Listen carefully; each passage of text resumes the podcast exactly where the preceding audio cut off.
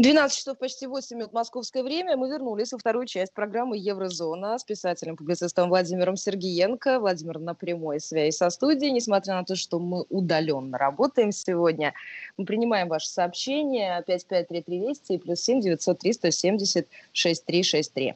Владимир. Я не успел записать вот телефон, по которому WhatsApp можно присылать сообщения. Повторите еще раз, Ольга, Плюс пожалуйста. 7 903 170 6363. Спасибо. И еще раз, уважаемые дорогие радиослушатели, со светлым праздником Пасхи вас. Добра вам и благородства в ваш мир, в котором вы находитесь. И чтобы этот мир был действительно миром. Э, по сообщениям, Пока шли новости, пока уважаемые радиослушатели слушали их, я окунулся в ленту э, СМС, которые присылают к нам. Я так скажу, из Украины все-таки наш радиослушатель, судя по номеру, не подписывается, или радиослушательница очень активен, и говорит, Э, пишет, я в Киеве, скрыть нечего, невозможно. В этой провинции никто из знакомых и, и никто из знакомых и знакомых знакомых не болеет. Дальше, меры неадекватны даже для этой статистики. Вы мозги включите.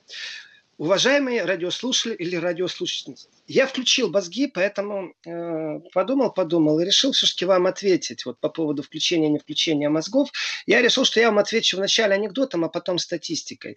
Представьте себе поезд э, Лондон-Манчестер, притом старый такой, вот как в фильме про Шерлок Холмс, когда такие специфические купейные отделения, и в каждое купейное отделение свой собственный вход. И сидят все такие леди, и все такие джентльмены. И вот один из джентльменов э, минут 10, как только поезд тронулся тронулся с места, открывает табакерку, достает оттуда какой-то порошочек, открывает окно, и вот как мы подсаливаем яичницу на сковороде, вот так этот порошочек в окно э, высыпает. Садится на свое место и сидит дальше. Проходит еще 10 минут, он опять стоит, открывает табакерку, берет порошочек, опять открывает окно, опять высыпает. И вот так вот всю дорогу в Манчестер он делает. Значит, ну, не выдержали, не выдержали, значит, попутчики спрашивают, джентльмен, уважаемый господин, а что же вы делаете такое? Он говорит, как что? Я отпугиваю сенегальских тигров. Вот таких же нет, их же нет в Великобритании. Он говорит, так поэтому и нет. Вы знаете, э, теперь без анекдота по поводу того, чтобы я включил свой мозг или свои мозги, э, как вы пишете, по поводу мер, которые адекватны или неадекватны. Обожженный э, молоком дует на воду, просто чтобы вы знали. И я специально для вас, а также для тех, кто интересуется, не, не всем Украина чужда. Некоторые говорят, что эта тема еще не надоела. Но вот за последние сутки выявлено больше 500 случаев COV-2, SARS, как идет статистика, которую наши коллеги дали из Deutsche Welle. Всего в стране 4662 инфицированных. Извините, что я не ваши источники читаю, какие-то другие альтернативы. 9 летальных исходов за последние сутки. Больше всего подтвержденных заражений в Черновицкой области 759, в Киев 705, Ивано-Франковская 427. И вы знаете... И очень много зараженных врачей. И, кстати, это беда везде, потому что э, в Италии порядка 10% всех зараженных – это врачи. Ну, то есть там такая статистика, это за последние сутки я читал. Так вот, по поводу Украины, вы знаете, э, я верю, что среди ваших знакомых, а также знакомых знакомых и знакомых знакомых зараженных нет. И, и здесь э, я даже вам благодарен за ваше сообщение, потому что один из эпидемиологов настаивает на том, чтобы обязательно включали профессию, а также место работы работы отраслевое э, в анкете больного. Это абсолютно новое понятие. Но я четко понимаю, почему это нужно. То есть в разговоре о том, существует ли действительно э, какой-то новый модифицированный вирус, который цепляет, например, только, я об этом говорил в одной программе, беру слово в кавычки, там биоукраинцев или биорусских, или биокавказцев, или биодойче, или биоитальянцев. То есть, что он прицеплен как-то к генетическому э, коду. Э, известно нам что-то об этом или неизвестно? Есть ли уже научные исследования? Вы знаете, такие исследования за месяц точно не сделать. Сейчас жизни спасать надо, но никто не сбивает этого разговора. Это не, давно уже не табуизированная тема, и некоторые ученые предлагают обязательно писать в анкете не только, э, вот, знаете, дату рождения, как вас зовут, обязательно писать кто ваши родители? Ну, то есть один э, родитель иранец, другой родитель немец, э, немка, или наоборот. И в этом отношении, чтобы прорисовывалось, действительно, вдруг есть какое-то генетическое предрасположение, начали хотя бы не с исследования геномов, это безумно дорого и безумно долго, а, по крайней мере, хотя бы статистически вбивать, э, потому что статистика ведется по количеству зараженных, выявленных после тестов, и летальности исходов, и как эта болезнь протекает. И в этом отношении отношении, без всяких там конспирологических теорий, по факту, вот готов ли я, я действительно говорю сейчас на эту тему абсолютно серьезно, готов ли я написать, что там у меня, например, мама еврейка в Германии, э, и сдать это в какую-то базу данных. Я сейчас на полном серьезе, я не шучу. Это разговор достаточно серьезный, он указывает свой национальный кодекс. И э, приверженность к своей какой-то национальности. А у меня простой вопрос. А вы знаете, что точно так же и на Украине нравится вам это, не нравится? Но, но точно так же кто-то не захочет написать, что он русский, как точно так же кто-то не захочет написать, что он еврей в Германии. Или наоборот, вынесет это большими буквами и напишет «я русский, я еврей». То есть, насколько медицински обоснованно статистически вписывать национальность родителей. Я знаю людей, которые отказались это делать и 30 лет назад в Германии, потому что параграф 6 людей, которые получали определенный статус континентального беженства, э, в том числе вносили в параграф какой-то там э, номер 6, номер 5 э, национальность. Не принадлежность на государству, гражданство, а именно национальность с точки зрения национальности, как мы это воспринимаем. И потом немцы выкручивались и говорили, нет, националитет это гражданство, это э, вот, например, был Советский Союз, вы гражданин Советского Союза, но э, вы все-таки из Украинской СССР. Владимир. А можно я отвечу нашей слушательнице Анне, которая пишет о том, что Швеция не вводила карантин, почему у них нет катастрофы? Анна, я думаю, что вы э, легко можете открыть э, карту с графиками и с данными статистики случаев заражения коронавирусом в Европе, и вы легко там найдете то, что Швеция находится на 14 месте.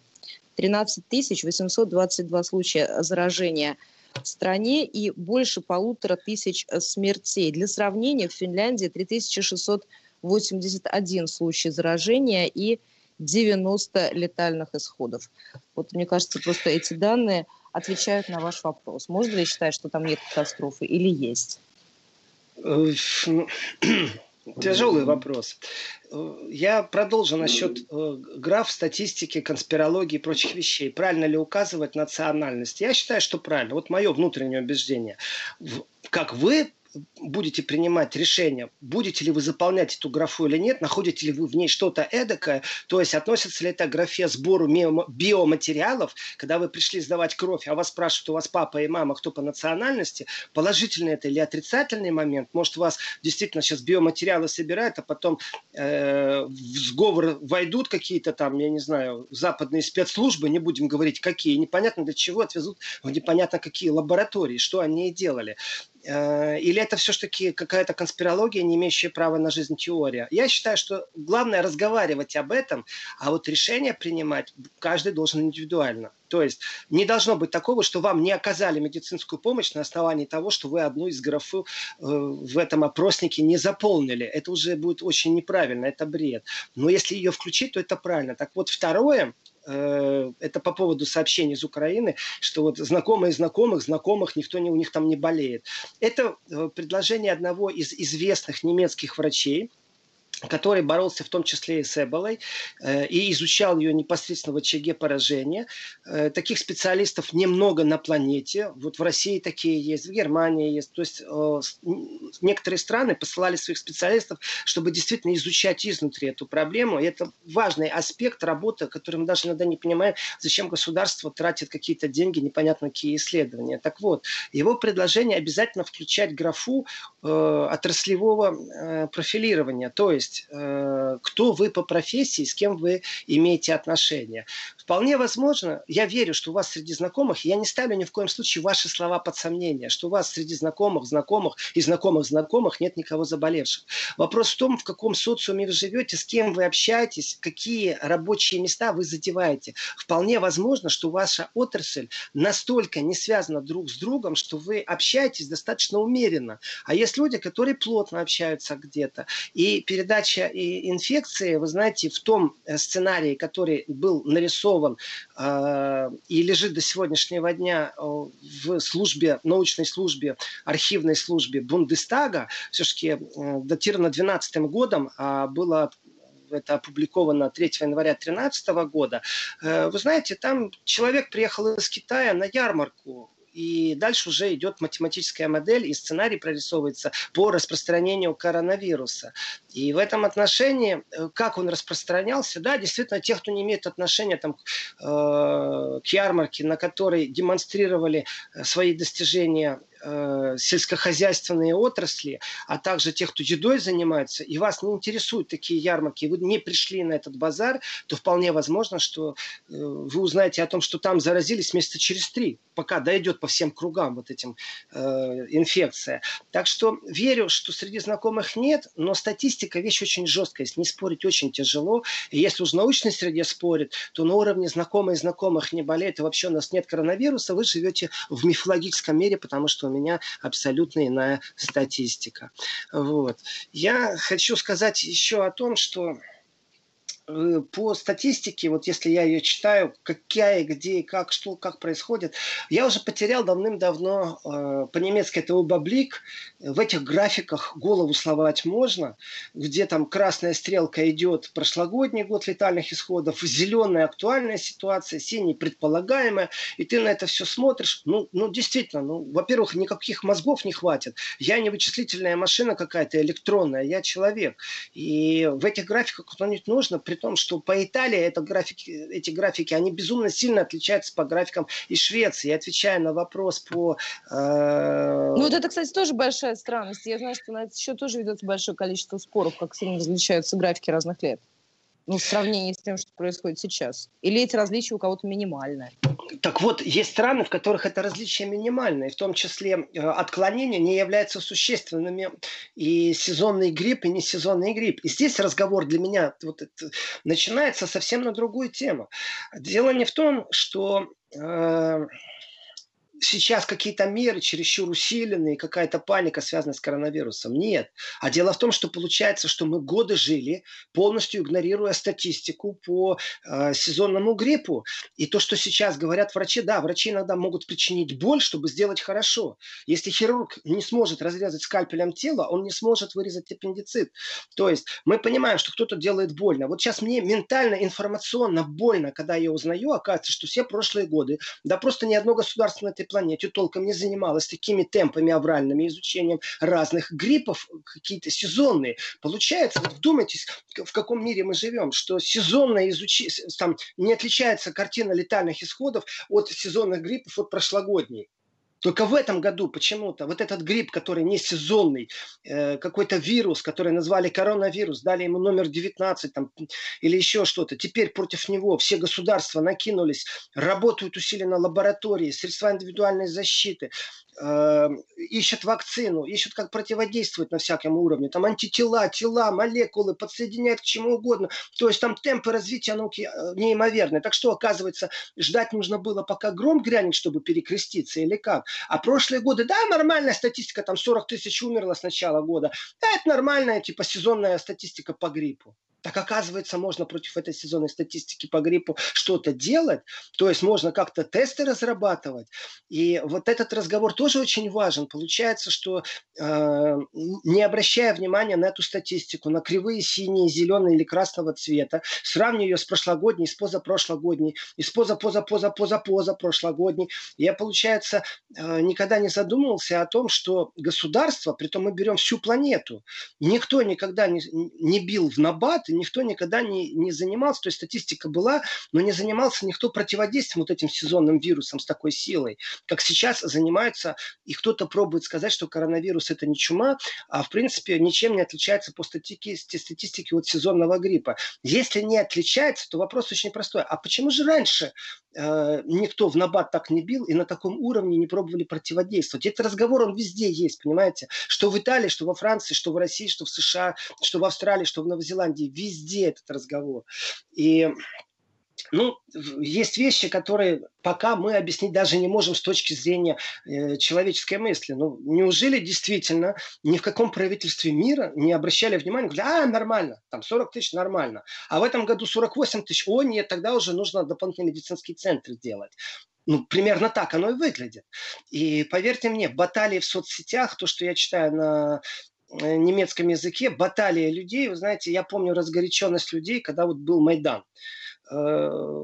Первичный. Потом, как это все происходило, и вот если посмотреть сейчас на баталии людей, у нас просто разные позиции зачастую бывают. Баталии нету, но бесполезно человеку, у которого кастрюля на голове в чем-то убедить. Ну просто бесполезно. Потому что эта кастрюля мешает поступлению информации. И обрабатываем и анализируем эту информацию абсолютно по-разному. И э, даже статистика, сухая статистика, она не всем специалистам о чем-то говорит. И знаете, действительно, листая ленту, э, в которой эта статистика, я тоже начинаю черстветь. То есть вначале у меня самого внутренняя паника была, когда я видел статистику по Италии. Количество зараженных, количество умерших, как это все происходит. И знаете, э, э, я написал, выложил это во всех своих соцсетях, и в Фейсбуке, и в Твиттере, и в Телеграме, выложил текст, в котором, что стоим, держим оборону. Стоим, держим оборону. Вот мы стоим, мы уже знаем, что происходит в Италии. Мы знаем трагедию, которая обрушилась на Нью-Йорк. Мы все это понимаем. Вот мы стоим, вот меня судьба Мы видим то, что происходит в, в Испании, кстати. Вот в Испании а, за сутки от коронавируса умерли 410 человек. Они вышли на минимум практически за месяц, сообщает их Минздрав вот, вот обратите внимание, мы вышли на минимум, количество смертей – это информация, которая нам подается. Как я должен воспринимать? Как положительную или как отрицательную? Слово минимум, да, значит положительно, значит меньше заражается. И да, Испания занимает первое место в Европе по числу инфицированных. И, и ну, вещи очень такие специфические, и тоже начинаешь уже черстветь на этой статистике к тому, что происходит. И, э, ну, скажем так, если действительно это предотвращение больше злого сценария, который мог бы произойти, или это и есть самый злой сценарий, на самом деле я не могу в этом разобраться. Я знаю, что вот лично у меня где-то есть этот внутренний флажок, внутренний буек, за который я не заплываю. То есть я лишний раз не стараюсь провоцировать пространство даже, не то, что там вирус. И действительно ношу маску, если выхожу на улицу.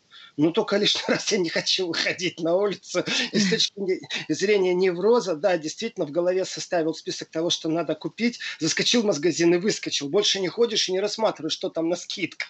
И в этом отношении я читал репортаж о немецком магазине, у которого, ну, как бы все знаете так, есть магазины, которые привязаны э, районно вот, и обслуживают только точку. Вот есть большие гипермаркеты, это, Ольга, к вашему вопросу, как будут сниматься ограничения. Э, в Европе какое-то такое правило неписанное, все привязываются к помещениям с квадратурой больше 400 квадратных метров. Так вот эти магазины будут запускаться в самую последнюю очередь. И большие торговые центры тоже будут запускаться в самую последнюю очередь. Э, насчет кинотеатров в самую последнюю очередь. Дискотеки, ночные клубы в самую последнюю ну, очередь. Ну да, я, я, я читала, что все, вообще вся сфера развлечений, она чуть ли не осенью будет открываться в Европе. В общем, представьте Театры, себе... кинотеатры, концерты. Да, да. Но это отрасль, которая ну, сильно замерла. Я не могу сказать, что я побегу в кино сразу, как только снимет э, пройдет корона... ограничения, да.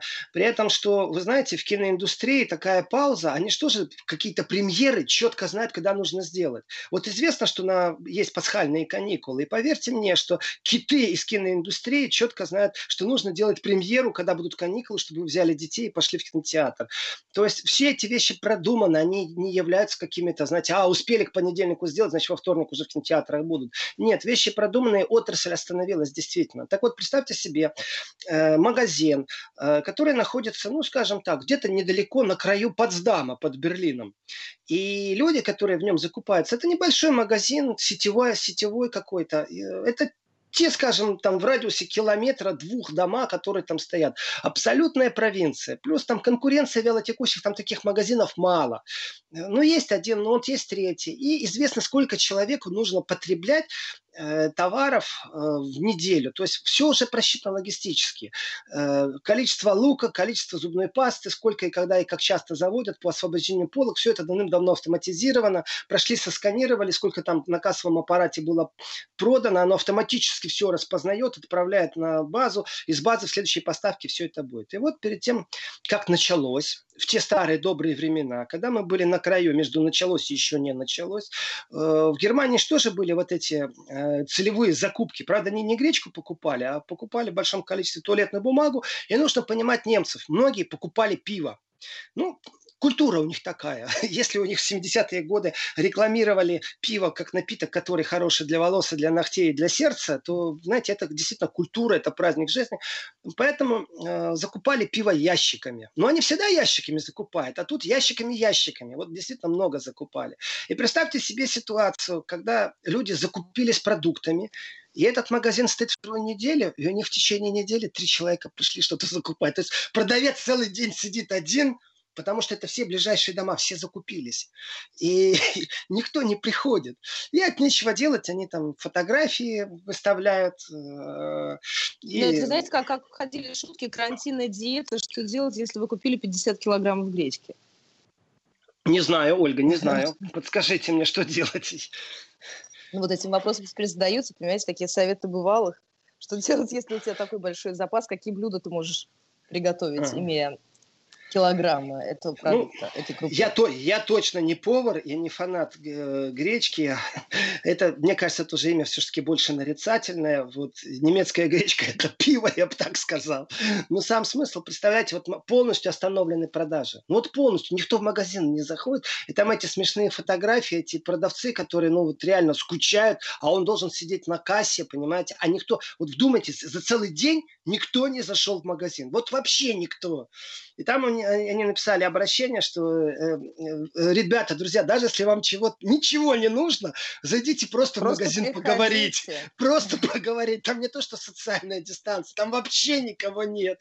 И я понимаю, что в провинциальных маленьких магазинах так оно и было, что вначале был обвал полный, стояли в очередях, а теперь ну никого. И ни души.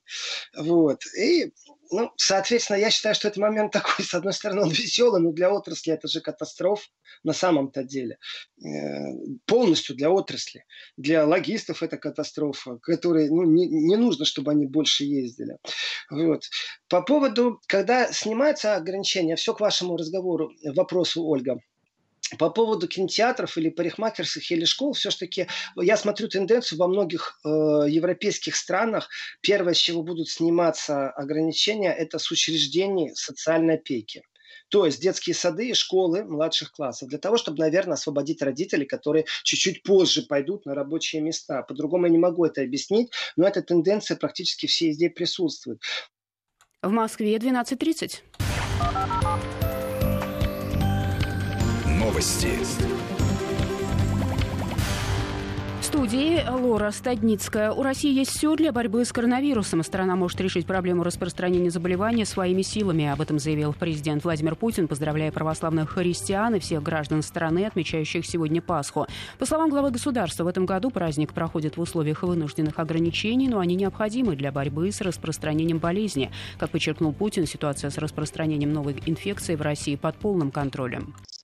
12 часов 35 минут московское время. Мы снова в эфире. Вернулись в программу «Еврозона» с писателем-публицистом Владимиром Сергеенко. Средства связи 5533 Вести плюс 7 900 376 363. Вот наши слушатели слушательница Ольга из Швеции отвечает Анне, которая говорила о том, что почему э, в Швеции нет никакой катастрофы, раз у них нет карантинных мер. Так вот, Ольга отвечает, в Швеции почти никого не тестируют, поэтому и статистика красивая. Сейчас в местных газетах пишут, что, возможно, третья часть всех жителей Стокгольма заражена. Спасибо вам большое за такую замечательную обратную связь, друзья. Мы очень это ценим по поводу Швеции изначально я несколько раз говорил в еврозоне в своей программе, что э, так бывает, что президент страны, он по образованию или глава государства, там, премьер-министр, он по своему образованию ни в коем мере не вирусолог и не эпидемиолог. Ну, так бывает, вы знаете. И Швеция не исключение. У них правительство нету людей, которые по специальности вирусологи и эпидемиологи. Соответственно, если им нужна информация, они обращаются к тому, кто возглавляет главное учреждение, главный институт по этим исследованиям. То есть они об- обратились, понятное дело, к главному эпидемиологу страны. Это же нормально. Ну, это логично, в конце концов. А вот у него муха в голове и тараканы. Вот он уверен в том, что должны все переболеть, поэтому он правительству рассказал об этом. То есть, когда человек, который в стране, ну, грубо говоря, носит титул главный эпидемиолог или главный вирусолог, говорит, да, все переболеем, значит, у всех будут антитела, там, э, ничего страшного, то, в принципе, правительство должно прислушиваться к специалисту, а не к самому придумывать. И в какой-то мере он сильно воздействовал, я считаю, как личность на правительство, но все-таки потом какие-то, они задумались там в Швеции по поводу нетестирования и э, других ситуаций. Знаете, с тревогой смотрю и думаю, не дай бог их накроют как Италию. И тут же в голове всплывает вот эта вот вещь по поводу того, что, а может ли это оружие действительно бить по био-южанам, био-итальянцам, а по био-северянам, там, скандинавам бьет не так сильно. Если это биооружие или вирус как-то избирательно кого-то бьет, поэтому в графе, кто вы по национальности, нужно указывать, кем вы себя чувствуете, а кто у вас были плюс плюс-минус родители, для того, чтобы вот хоть как-то первично, э, потому что код ДНК никто вам и какие у вас внутри там присутствуют э, по частям, по процентам э, типы национальности, народности этой планеты, то, что было буквально недавно даже в моде, в тренде в каком-то, отправляешь там э, лабораторию свою биопробу, скажем так, а тебе говорят, вы там на 15% сириец, на 20% э, индеец и на 4% идус. То есть такое тоже было, такой тренд, ну не до такой степени, это все дорого, а вот с точки зрения первичной основы, а вдруг это правда, вот я простой человек говорю, а вдруг правда, что в Швейцарии, Швеция не то. Э, но опять же, массовое массовое тестирование, не массовое тестирование. Здесь в Германии разговор шел о том, что тестировать надо больше здоровых, чем больных, наблюдая на ту картину, которая среди здоровых меняется. Потому что больной ему помощь оказывать надо. А вот здоровые для того, чтобы в будущем э, смотреть, как, по каким регионам и еще раз, по каким отраслям профессиональным распространяется болезнь, это разные абсолютно карты будут. Э, то есть не просто так, знаете, в Баварии по какой-то причине больше больных, чем в Саксонии, а в Италии больше, чем в в Германии. Э, а может это связано совсем с другим? Может это связано с тем, что в Италии туристы ходили по улице, а в той же Баварии туристы э, или в Саксонии туристы не ходили по улице. То есть мы этого не знаем, это вопросы действительно следственного ряда. И следователи, это новые следователи, это не те, которые занимаются уголовщиной или мошенничеством, или банковским плутовством каким-то. Это абсолютно новый вид расследования, который связан на статистике, и эти следователи, они должны, в принципе, разбираться в эпидемиологии. Но на самом деле для меня они следователи по запросу, э, по вызову, который нам бросила сейчас вот эта э, новая зараза в виде коронавируса. Вот. Так что есть вопросы, на которые просто сейчас ответа нету. И спекулировать на тему, почему в Швеции есть или нет, ну, тяжелый вопрос. Э, не дай бог, чтобы у них было Но так, потом никто не знает, каким, каким миром вообще они придут, как у них будет развиваться эта ситуация, не ведут ли они карантин на каком-то этапе, когда, возможно, уже будет поздно. Э, при этом первые сообщения, когда они говорили, что нужно, чтобы все переболели, вторые нет, они передумали, они там будут включать какие-то ограничительные меры. Э, Но ну, Британия ну, же тоже шла по этому пути, потом развернулась. Э, вот у меня есть, например, другая информация, и достаточно серьезная информация, от которой ну, нельзя никак отказываться. Дело в том, что в ООН предсказали голод из-за коронавируса. Это как бы не самая свежая информация, но об этом почему-то мало говорят.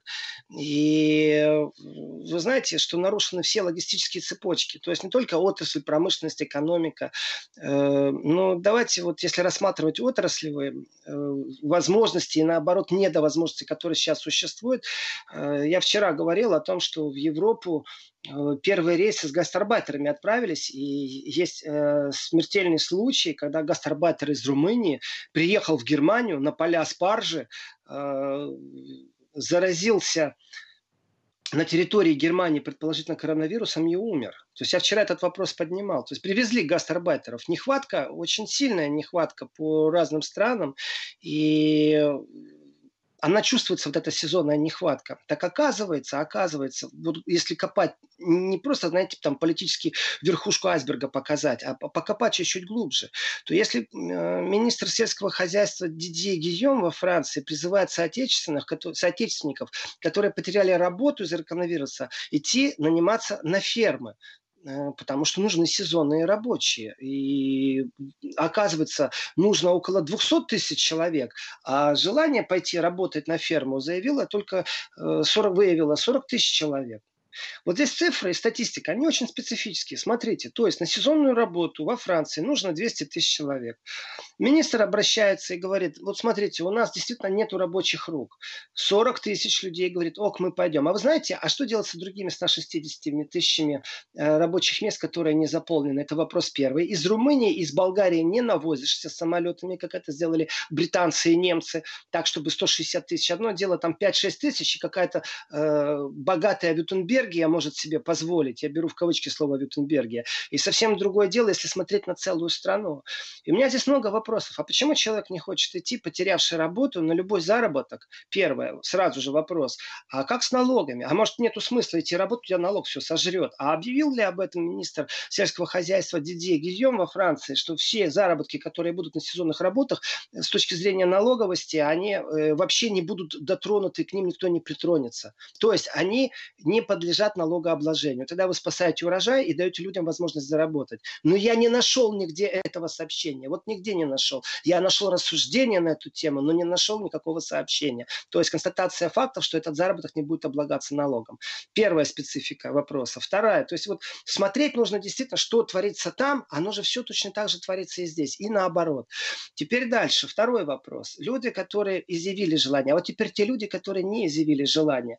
И вот здесь вот мы включаемся действительно уже спускаемся под, в, по этому айсбергу под воду, то, что не видно.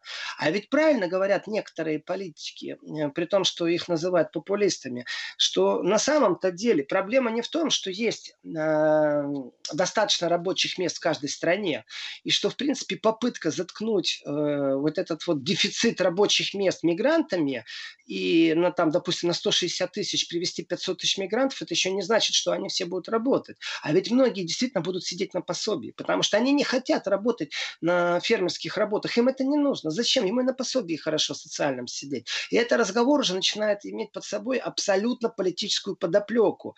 То есть, насколько одно дело экономика, там налогообложение, совсем другое, что людям это не нужно, а зачем же вы их в страну впускали? И вот тогда, если сказать вот как это будет сказано, а ведь э, вы знаете, когда говорится уже не о десятках тысяч, а о том, что логистический кризис, плюс логистический кризис, например, в доставке гастарбайтеров, это тоже кризис своего рода, плюс сезонные работы, которые связаны, то тогда получается, что абсолютно прав э, представитель продовольственной и сельскохозяйственной организации при ООН Максима Тарена потому что он в то же время, когда говорил о фермерах Западной Европы, которые нанимают сезонных э, рабочих из Польши, из Болгарии, из Румынии, из Украины, о том, что, в принципе, голод из-за пандемии коронавируса может в мире очень сильно сейчас накрыть те страны, в которых Владимир, не хватает сейчас продовольствия. Мы должны, сейчас мы должны прерваться. У нас некоторые регионы уходят на местное вещание. Мы возвращаемся в студию буквально через секунду. Вести ФМ. Мы вернулись в программу. Ну, вот, кстати, в подтверждение ваших слов, в продолжении нашего разговора, э, ВОЗ сообщает, и, э, да, американские э, СМИ цитируют, Всемирная организация здравоохранения предупреждает, что эпицентр пандемии коронавируса нового типа перемещается из Европы в Африку. А вот здесь, друзья мои, никакая статистика правду не покажет никакая статистика правду не расскажет. И э, не знаю, но так получилось, что в том числе и правозащитники европейские, и вот эти свободные либеральные СМИ, Слово «свободные» беру в кавычки, просто беру в кавычки беспощадно. Пусть знают они, что я иронизирую по поводу слова «свобода». Э, да, время от времени они пишут о том, как происходит и что происходит в Африке. И вы знаете, глядя в будущее, я вижу огромную проблему внутреннего порядка, нравственного порядка, который коснется всех правительств, а также простых людей, которые об этом узнают в Европе. Значит, э, люди из Африки не только же бегут из Афганистана, не только из Сирии бегут в Европу. Из Африки тоже постоянно волна миграции, которая идет в Европу.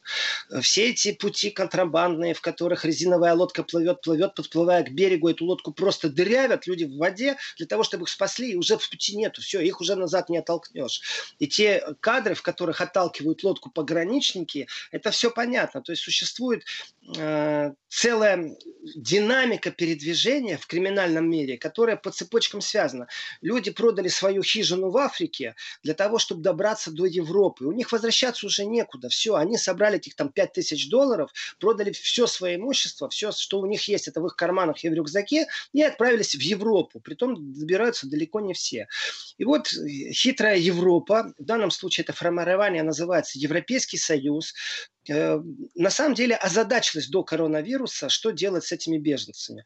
Один из моментов это Италия, которая жестко стала э, относиться ко всем вот этим правозащитным судам, которые ходят по Средиземному морю, спасают беженцев, а потом их в Италию привозят. Они сказали, нет, вы участники схемы, потому что к вам подплывают, сбрасывают этих э, в воду мигрантов, беженцев, а вы их поднимаете на борт и везете к нам в Италию. Нет, мы не будем принимать все, вон в порту сидите, никого к вам пускать не будем, ни с водой, э, ни с термометром.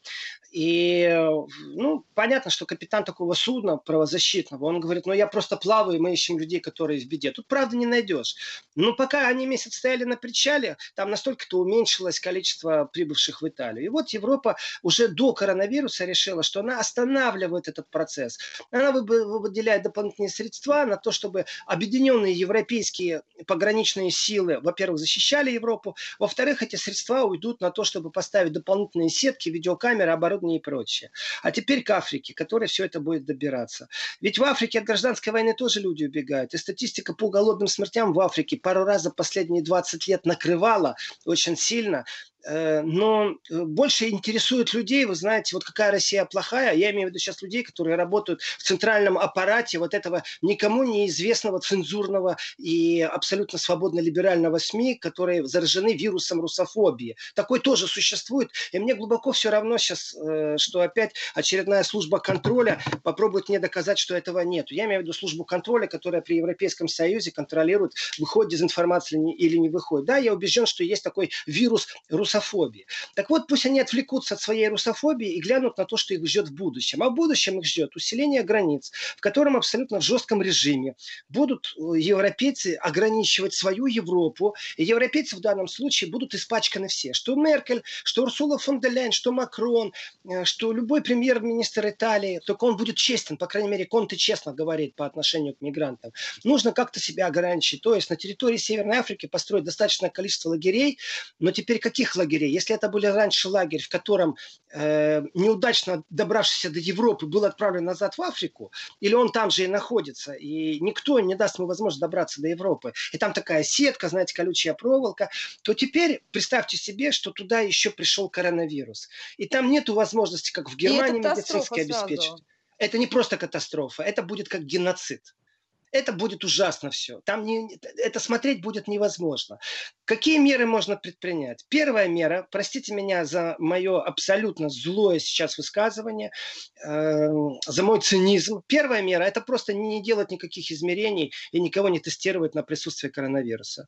Вот не делайте все, и тогда эта статистика будет иная. Второе – это молчать. Вот что Европа может сделать. И третье, третье, что они могут сделать, это действительно обратиться к форме модели, когда богатые страны, когда богатый Евросоюз начнет выделять какую-то часть из ВВП не на НАТО, то, что требует от них Герм... Э, США, что давайте ВВП выделять там 2% в НАТО выдавайте, не на конфронтацию всех военщин, которые существуют в Европе и которые, знаете, так мускулами играют, там 40 тысяч там хотели они перебросить под границу с Россией военнослужащих из США, нет. А когда они эти деньги начнут выделять совсем на другие цели, совсем на другие цели.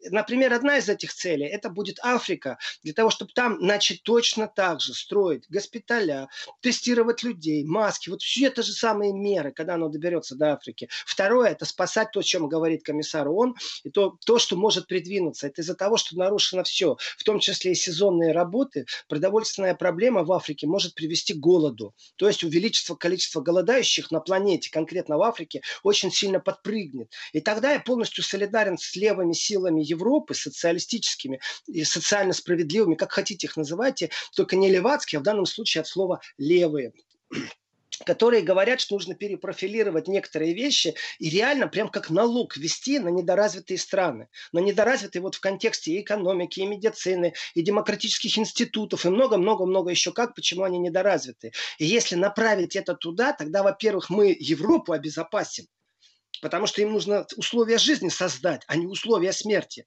Потому что в будущем у них созданы все условия для смерти, а не условия для жизни. Разговор очень нелегкий. И здесь Европа является практически единственным местом, куда они будут стремиться. Можно, конечно, построить огромную китайскую стену вдоль всего Евросоюза в виде э, сетки рабиц, или как она называется, видеокамер, колючей проволоки и солдат с слезоточивым газом. То, что мы наблюдали в Греции, когда волна из Турции шла беженцев сейчас. А можно действительно попробовать этот вопрос решить на другом уровне. И здесь у меня много вопросов к тем, кто ну, не занимается деэскалацией напряжения, например, между военными силами России и НАТО, а те, кто наоборот нагнетают атмосферу, такие как генеральный секретарь НАТО, я это говорил, еще раз повторю, я не стесняюсь этого, что я знаю трех супергероев, которые защищают нас от супермифических сил, которые э, нам э, ну, мешают существовать. Первый мифический герой – это Бэтмен, Второй mm-hmm. мифический герой – это Человек-паук, а третий мифический герой – это генеральный секретарь НАТО, который сдерживает непонятно какие силы. Как по мне, то генерального секретаря НАТО нужно отправлять на биржу труда, пусть он там поищет работу. А средства, которые были направлены НАТО, надо на спасение человечества направить. И я уверен, что Россия в этом отношении будет в, вот впереди планеты всей сотрудничать, солидаризироваться, в том числе и по многим э, программам, которые ну, будут... Я понимаю, что не так просто гарантировать безопасность, но в принципе, европейская модель безопасности, если ее связать с российской моделью безопасности, то, в принципе, тогда непонятно, зачем нужна ни структура НАТО, ни американские войска в Европе. Это то, что американцы боятся потерять, свое влияние, структурное влияние. Структурное влияние и наместничество. Их устраивают, конечно же, только вассалы в прямом смысле слова. Я сейчас не политизирую, не драматургию какую-то ввожу, а просто заглянул немного в будущее. И если коронавирус добирается до Африки, то размеры трагедии африканской, они в любом случае скажутся и на э, европейском экономическом благополучии. И если Владимир. в Европе нет сезонных рабочих, то в Африке, значит, будут более, больше количество голодающих. Да, Ольга. Я благодарю вас за этот разговор. Программа «Еврозона» завершила свою работу на сегодня. Услышим? Спасибо, Ольга. С праздником всех.